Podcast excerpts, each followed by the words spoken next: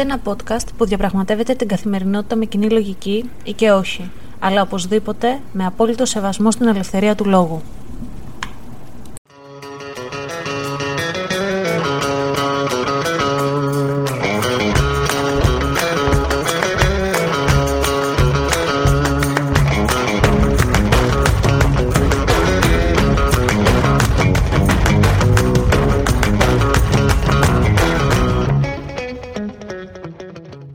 Καλησπέρα σας ή καλημέρα σας, γιατί δεν ξέρω τι ώρα ακούτε αυτό το επεισόδιο. Είμαι η Αναστασία και καλώς ήρθατε σε ένα ακόμα Common Sense Diary.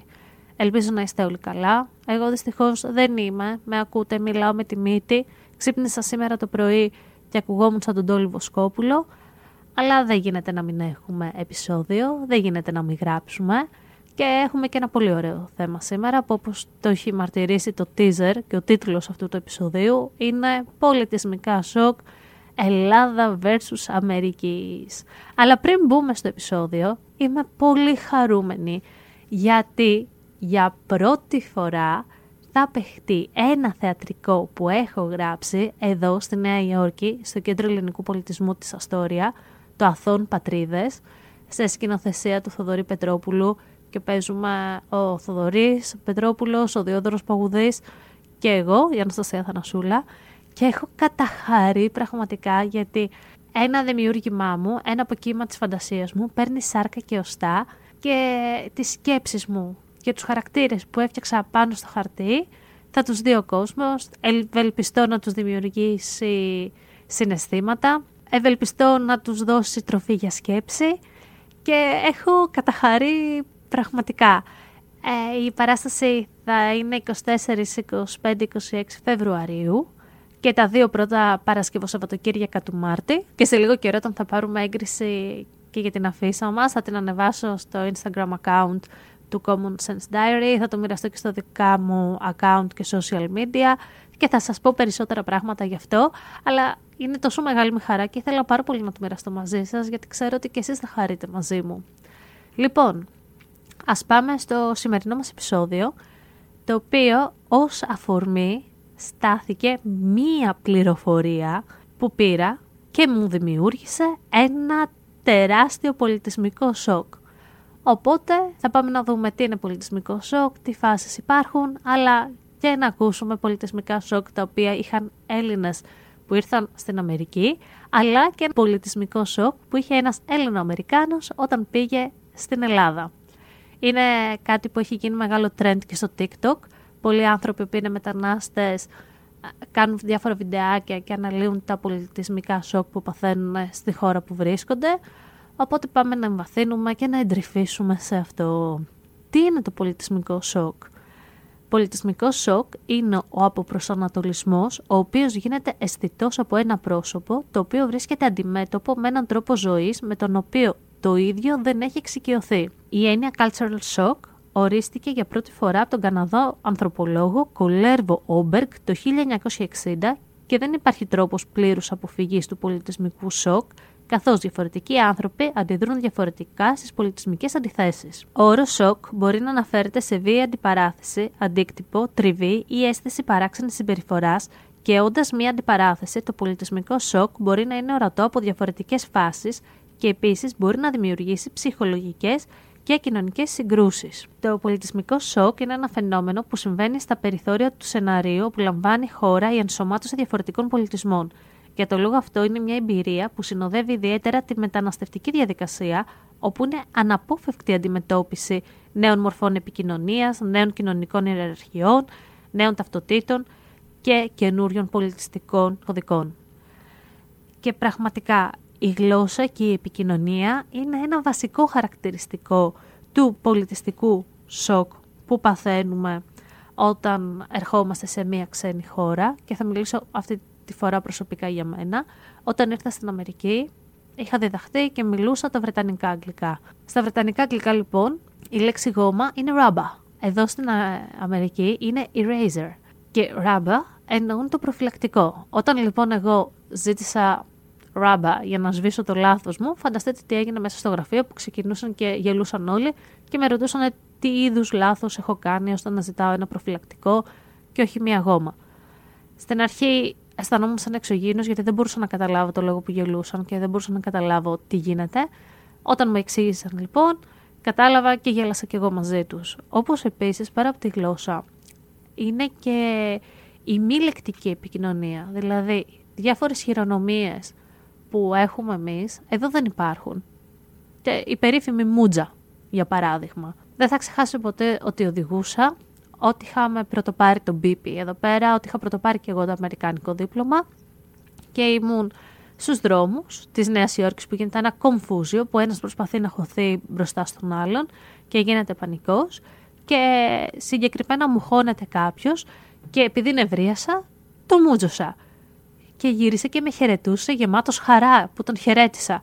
Από τότε δεν θα σας πω ψέματα, είναι ο τρόπος να εκτονώνομαι χωρίς να δημιουργώ προβλήματα και χωρίς να έχω επιθετική συμπεριφορά με τους δίπλα μου που οδηγούν και αυτοί. Γιατί εγώ μου τζώνω, εκτονώνομαι και αυτοί νομίζουν ότι τους χαιρετώ και είμαστε όλοι μια ευχάριστη ατμόσφαιρα και μια ευχάριστη παρέα. Αλλά δεν πάβει και η λεκτική αλλά και η μη λεκτική επικοινωνία να είναι ένα πολιτισμικό ή πολιτιστικό σοκ. Επιπρόσθετα, η ταυτότητα που προσπαθείς να αλλάξεις ή να τροποποιήσεις ώστε να ενσωματωθείς σε ένα καινούριο μέρος αποτελεί και αυτή ένα, ένα χαρακτηριστικό του πολιτιστικού ε, σοκ.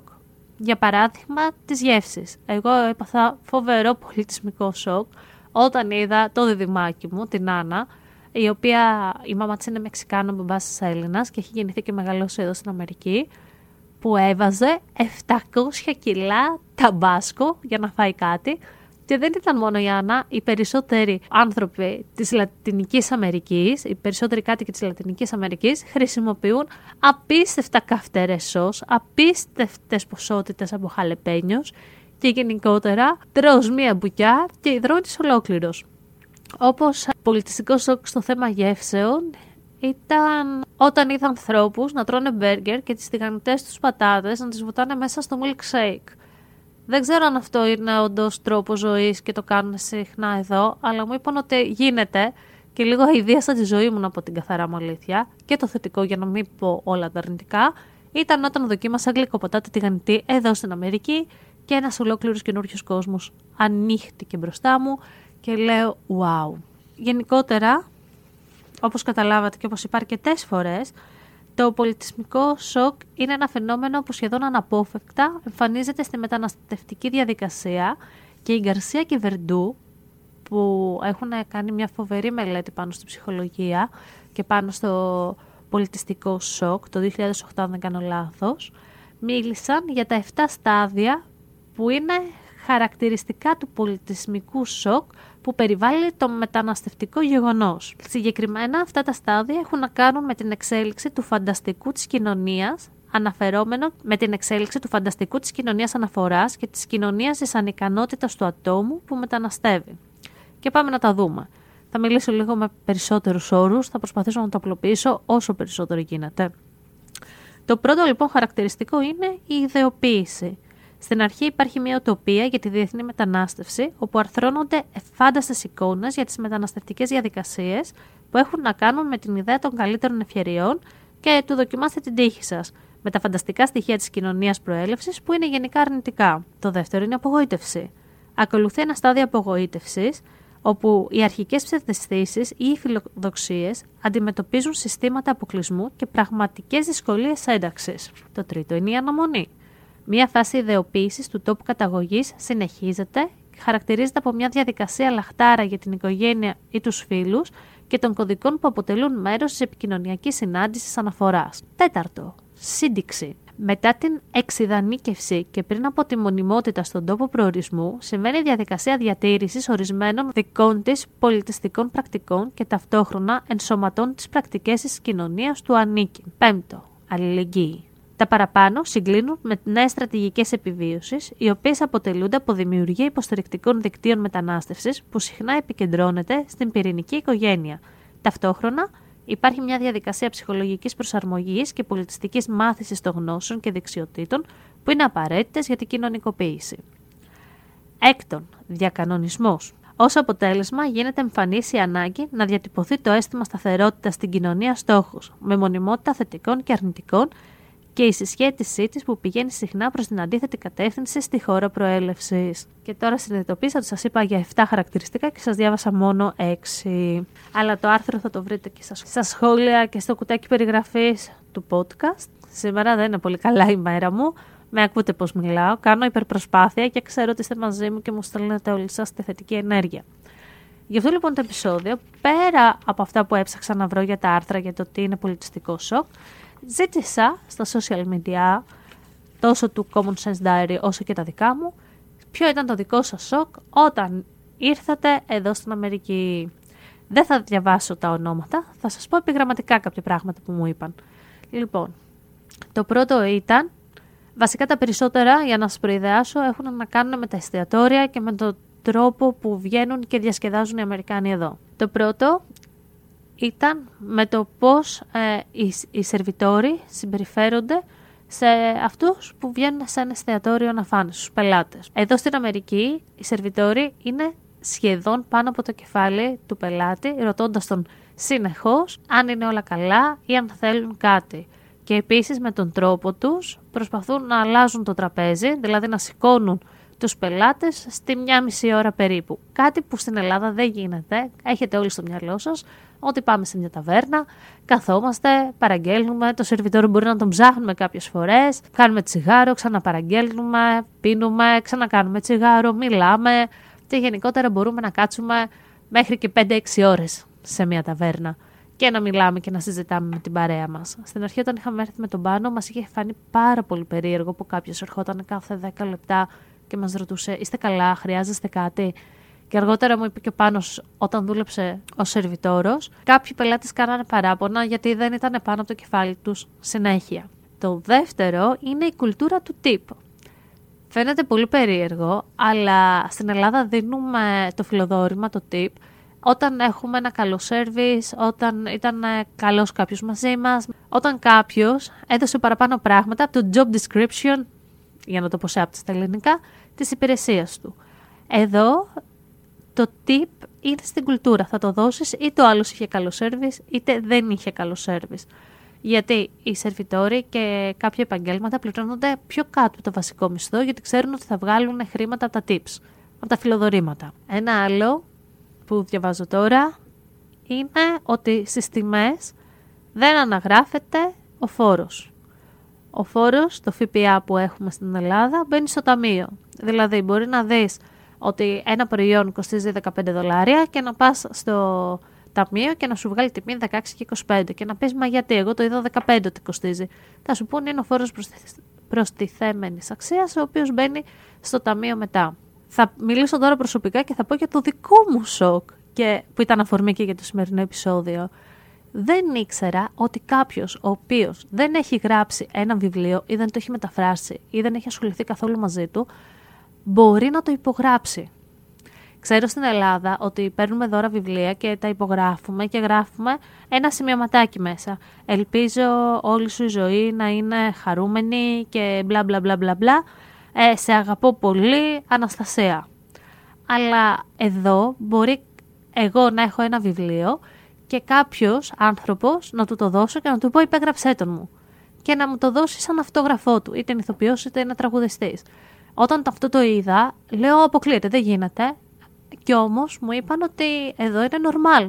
Και στο κόμικον, για παράδειγμα, γίνεται σε μεγάλο βαθμό. Και σοκαρίστηκα και έψαξα να δω στην Ελλάδα τι γίνεται, ρε παιδί μου. Μήπως εγώ το είχα πολύ διαφορετικά στο μυαλό μου. Και όμως στην Ελλάδα υπάρχει νόμος ε, σχετικά με πνευματικά δικαιώματα που δεν μπορεί ο καθένας να υπογράψει σαν να έχει γράψει αυτό στο βιβλίο. Είναι κάποιες ασφαλιστικές δικλείδε, αλλά γενικότερα δεν είναι και στην κουλτούρα μας.